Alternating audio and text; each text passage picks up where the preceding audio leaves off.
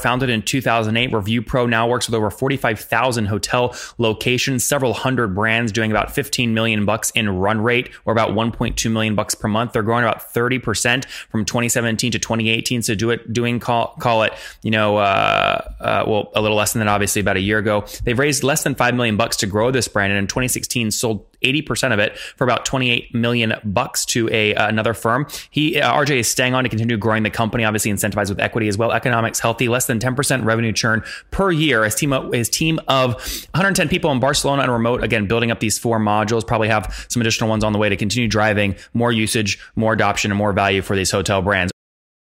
Hello, everybody. My guest today is RJ Friedlander. He's an entrepreneur and investor based in Barcelona. He's the founder and CEO of a company called Review Pro, the world leader in guest intelligence for the hotel industry.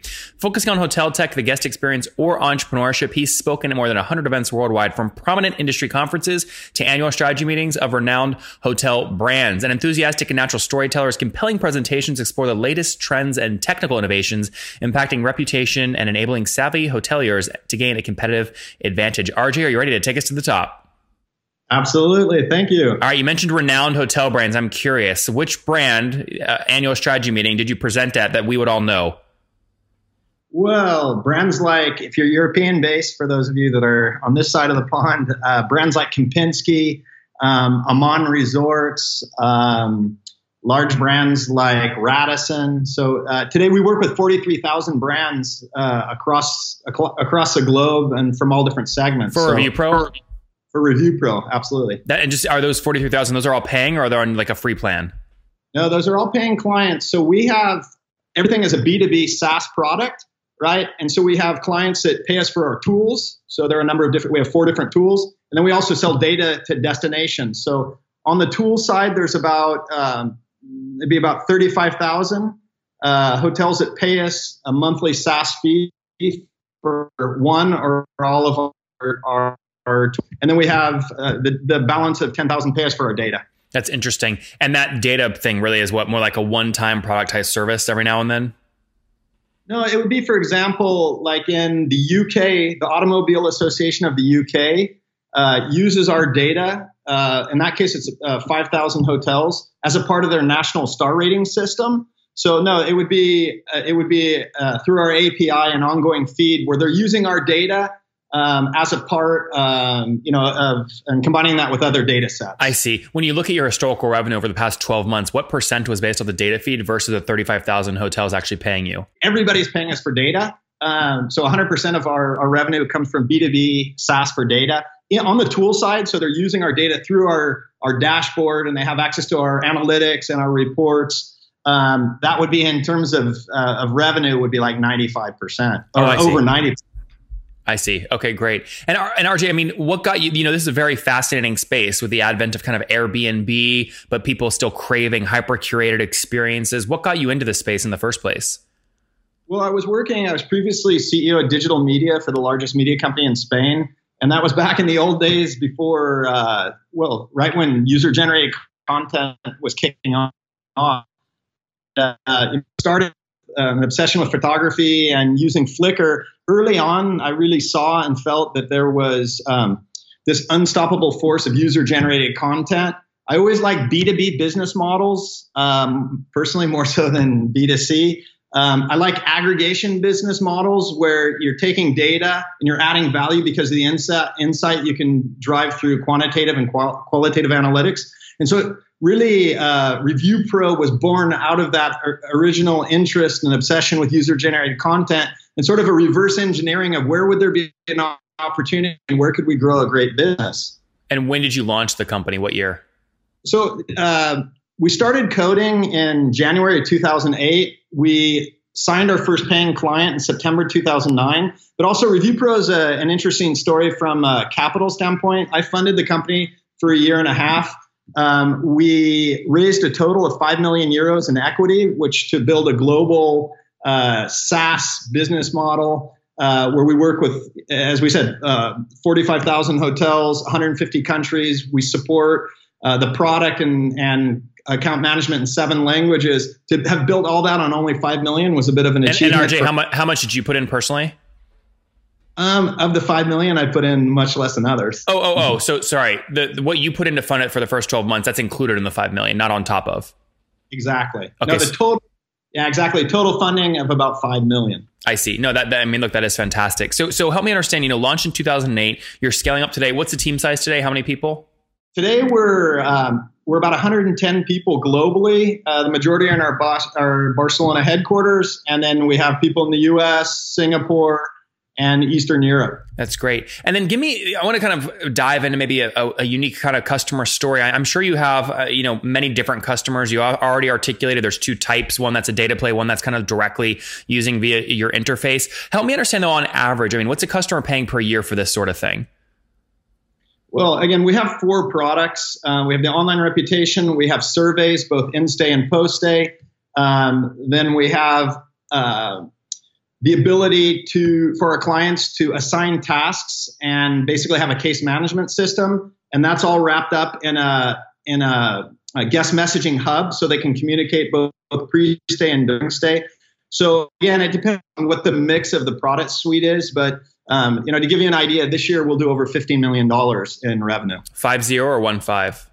One five. One five. Okay, great. Uh, so 15 million. Um, if I obviously divide that by 12, that puts you at, I think, about 1.2 million uh, per month, right? And then divide 45,000 customers into that. Each one's paying 20, 30 bucks per month. Is that right?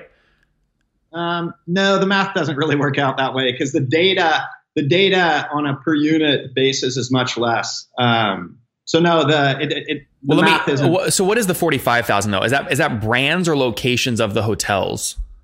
No, that would be individual hotels. So, for example, we work with Radisson globally. That's our largest brand. So, um, uh, Radisson Hotel Group has multiple brands. All of those hotels worldwide uh, use our online reputation, our surveys, our case management.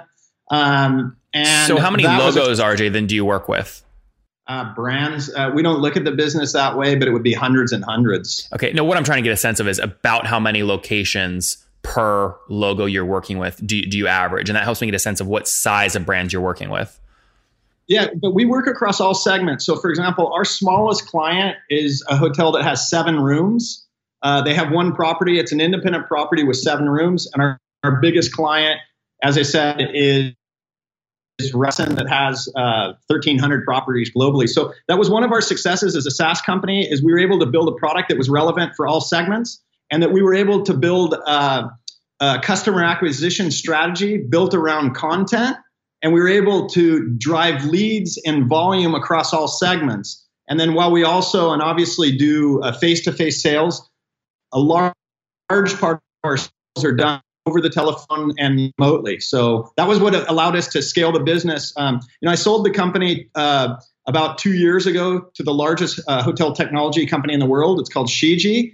Uh, when we sold the company, we had 62 full-time employees, right? And so we've grown the business and the team significantly since since the acquisition. But um, we were a very, very optimized um, uh, company that was very capital efficient mm-hmm. in, in, in our ability to build a great product uh, and scale the business. And and the reported price on that was 35 million bucks. Is that accurate?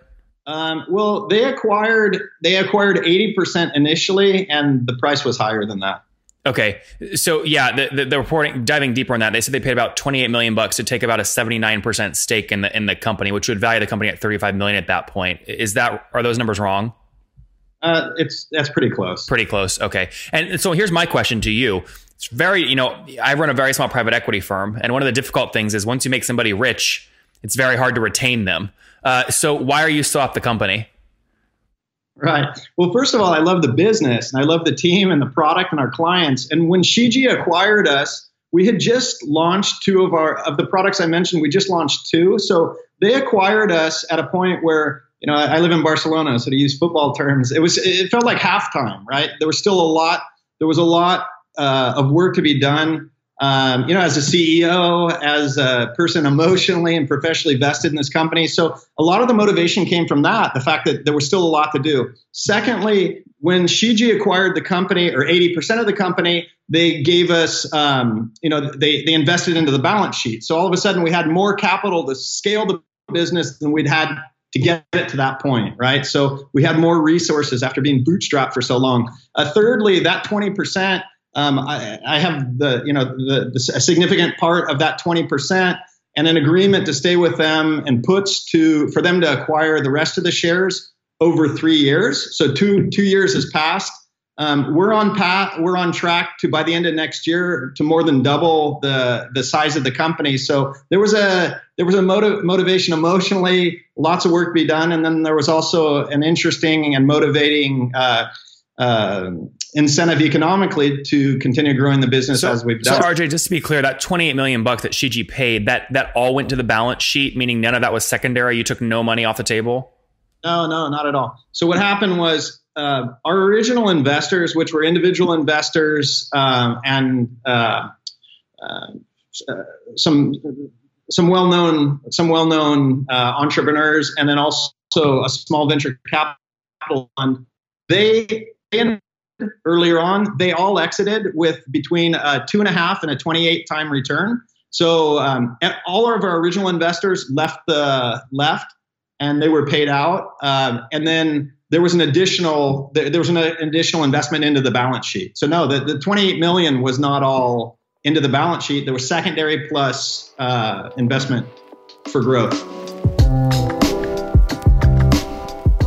Guys, just want to give you a heads up. I will be in Sydney on December 3rd and 4th speaking at SaaStock Australasia, presenting an entirely new data set focused on companies in Asia, benchmarks of Asia SaaS companies, including obviously Australia as well. It's going to be a really special data set. You know, the trends I see in that data is very different than trends I see in European or North American SaaS companies. So you want to be there. You're also going to learn from a lot of great speakers. Xero will be there, ChargeBee, Charge Chargify, G2, Zuora is going to be in town, LB Harvey from Intercom will be there. So it's an event you don't want to miss. Lots of investors will be there as well. And as you know, SaaStock always does an incredible job with the number one SaaS conference in Europe in Dublin, over 5,000 people. They're now bringing it to Australia, specifically Sydney, for SaaStock Australasia. So I hope to see you there. I do have 10 discounted tickets. It's 25% off. The code to use, remember this, is LATKA, my last name, L A T K A 25. The number is 25, Latka 25. So go to nathanlatka.com forward slash Sydney right now to use that coupon code. When you do that, email me that you did it. And as a thank you, as a reward, because I love meeting people in person, we'll set up a 10 or 15 minute one on one time session at Sydney. In between when I'm speaking, we'll get some time in the hallway or our conference room or meeting room together. I would enjoy that. So nathanlatka.com forward slash Sydney. Use code LATKA25. Love to see you there December 3rd and 4th in Sydney. And help me understand growth today. If you're doing, call it 15 million run rate today, what were you at about a year ago? Uh, well, last year, probably you do math quicker than I do. And uh, in 2017, we grew 36, almost 37%. Uh, this year, we're over 30% growth. And uh, we're expecting strong growth next year as well. That's great. Okay. Yeah. So 30% growth. I mean, that puts you at about something around like 980 grand a month back about a year ago, something like that. Sound about right? If you say so. These are details. That, yeah. 30, 30% though, 30% year over year is what you've hit. Um, walk me through where most of that growth is coming. Yeah, in, in 17, we grew 37. Okay. And where's most of the growth coming from? Is it coming from selling additional modules to the same brands or adding new brands entirely? Well, what happened was it's a combination. Today, they're very our core product or the backbone of our product suite is the online reputation. Most uh, hotel brands have a product there, so our growth is coming from um, stealing uh, or acquiring uh, brands that are using different products. So that's a part of the growth. I like stealing then, way better. It sounds way sounds way more aggressive. I like it. Yeah, exactly. We like to steal clients.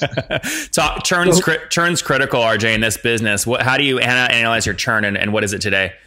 Yeah, we have a phenomenal uh, success rate there. Uh, we our our churn rate is less than ten percent. So that's uh, less than ten percent revenue churn per month per year. Absolutely, that's great. And so we're this is one of the reasons we were able to grow is because we always focused on data, the product, and proposition clients. Um, myself and the other two founders, we didn't come from the hotel industry, so we didn't have the hubris or arrogance to think we knew what our clients needed. We were really good curators of listening to what they said they needed and then actually developing the right product for the for the market based on those inputs. And um, by that focus on data, that focus on value proposition, really listening and developing the right product, it allowed us to have a, a really um, exceptionally um, uh, high re- uh, renewal rate.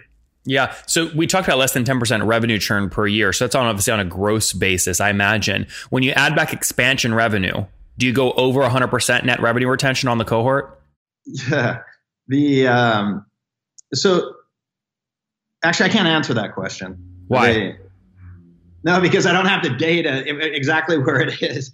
Because what happens is our the the, the way that we our and we don't really work on a cohort analyzing analyzing monthly cohorts. What we do is we look at brands. We look at oftentimes what happens is brands will uh, acquire other brands. Um, you know they'll retract. So a hotel brand, especially the medium and, and even more so the large ones, have a lot of inflow and outflow. And so what we measure first and foremost is our client retention. So on a brand level, and then what, what we look to do is we look to grow um, the, our products, sell additional products to existing clients, and then also obviously add new brands. So the, your question, you know, we have, I would say, detailed, uh, comprehensive metrics, but we don't measure the business exactly how you explain. So that makes sense. How, well, I guess what metric do you use to understand how effective your sales team is in getting customers to adopt new modules? Yeah, exactly. So, I mean, in our KPIs, what we measure is, uh, first of all, every month, obviously, we're, we're we're tracking monthly, which is new MRR and which is renewal MRR.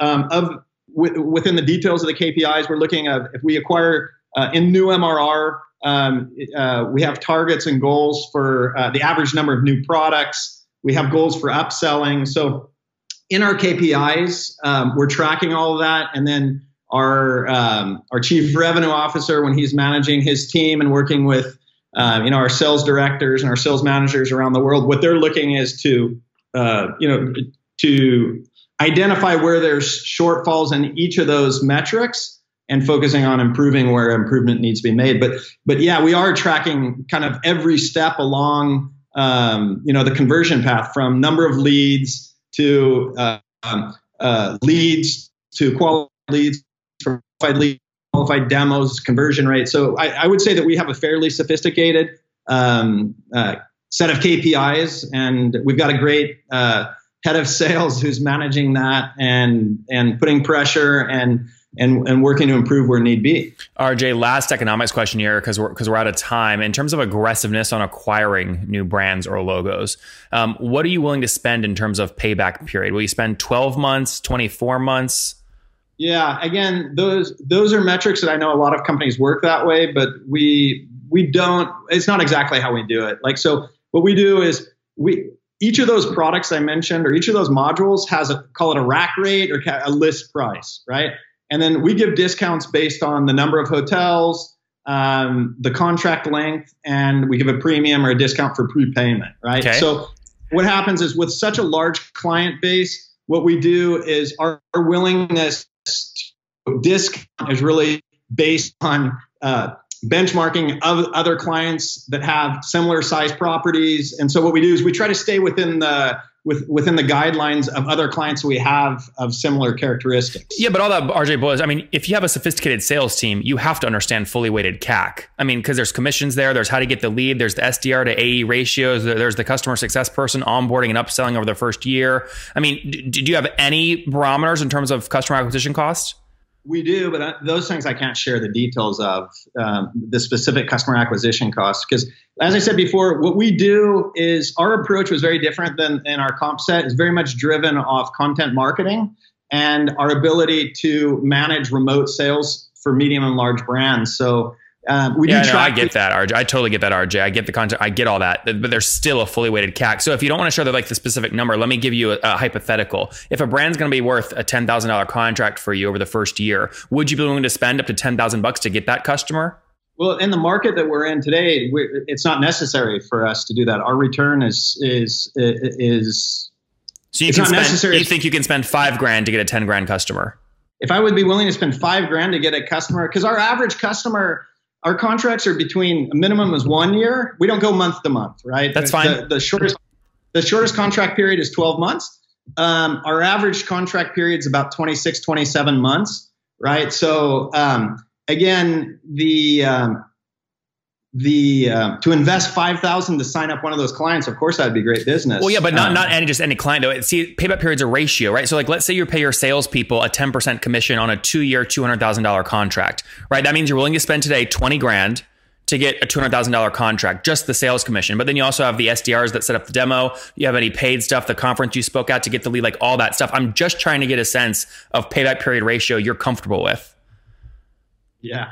The, to be honest with you, the, the way that we're measuring it's a little bit different. So I don't have I can't Okay. give you an exact number. That's fine. What I can say is what, what I can say is that um, again, if you look at our marketing, uh, the percentage that we spend on marketing every year as a well, the percentage of marketing and sales below industry uh, benchmarks. If you look at if you look at um, what we pay per uh, per qualified lead, um, these numbers these numbers relative to our um, average contract size are very very small. Also, what happens? We're in a market because um, of the there's a finite market to what we're doing, right? So there's um, it's not a market where if I'm only much more aggressive, I can act, I can grow the market significantly, right? There's I think that there's certain constraints by by by the size of the hotel market and the segments, and so we manage our business. Um, we, we manage our uh, our business, our expenses, and what we're willing to spend. Probably in a you might say in a way that's a little less sophisticated than some of the people you're interviewing. Yeah, But no, that- no, that it's fine. It's not necessarily about sophistication, but but even if you let's say if you define a market, there's only hundred thousand brands to sign up. In a world where ideally the per, the brand that can spend the most wins, you, you actually really have to understand CAC and lifetime value so that you understand if your economics can support a higher CAC to win the customer in the first place. Um, so we can come back to that. We I think we beat that to death. So um, and we're out of time. So let's wrap up here with the famous five. Number one, what's your favorite business book? My favorite business book, well, one that I just read recently that I enjoyed a lot for the personal side was uh, Shoe Dogs. It's a good one. So I don't know if it's Number two, RJ, what's your favorite uh, tool for building your company? well. I would say right now. Oh, um, wait. Let me see- let me think about this. Can you can you ask the question? Give me a thought. The Yeah, yeah. What just what, what's the, what's your favorite tool for Okay, building ahead. company? well, I would say the tool that's most integrated in our business is Salesforce. Okay. Number three, um, name a uh, name a under the radar CEO that you're following or studying. And under the radar. See, I should have I, I should ask for these questions ahead of time. I'm trying to think. Yeah, it's okay. The, Just, um, someone who's- just not Jeff Bezos or Elon Musk. Someone you meet with in Barcelona because they're another CEO you respect. Yeah. So, I mean, for me, uh, Glenn, the CEO of you know such a huge company and ability to innovate and keep growing at such huge scale, to me, this is this is definitely a CEO of reference for You me. You said Glenn Redfin CEO. no, Glenn is the CEO of Booking.com. Oh, Booking.com CEO. Got it. All right. Uh, number four. How many hours of sleep do you get every night? Uh, I sleep on average five hours a night. That's crazy low. Um, and what's your situation? Married, single, kids? Divorced, No kids? two kids. I have a 19 year old daughter and a 21 year old son. Two kids. Both in university. that's great. And RJ, how old are you? 53. 53. Last question. What do you wish your 20 year old self knew? I wish my 20 year old self knew how important the details were. Back then, back then I didn't pay much attention to details and just, you know, like most kids my age, just sort of uh, paid attention to what, what I wanted to. And what I see is everything, everything is, is in the details. And, and that's something that, that I definitely pay more attention to now than I did back then. Guys, details matter. Founded in 2008, Review Pro now works with over 45,000 hotel locations, several hundred brands doing about 15 million bucks in run rate or about 1.2 million bucks per month. They're growing about 30% from 2017 to 2018. So do it, doing call, call it, you know, uh, uh, well, a little less than that, obviously about a year ago. They've raised less than 5 million bucks to grow this brand. And in 2016 sold 80% of it for about 28 million bucks to a uh, another firm. He uh, RJ is staying on to continue growing the company, obviously incentivized with equity as well. Economics healthy, less than 10% revenue churn per year. His team his team of 110 people in Barcelona and remote again building up these four modules. Probably have some additional ones on the way to continue driving more usage, more adoption, and more value for these hotel brands. RJ, thanks for taking us to the top.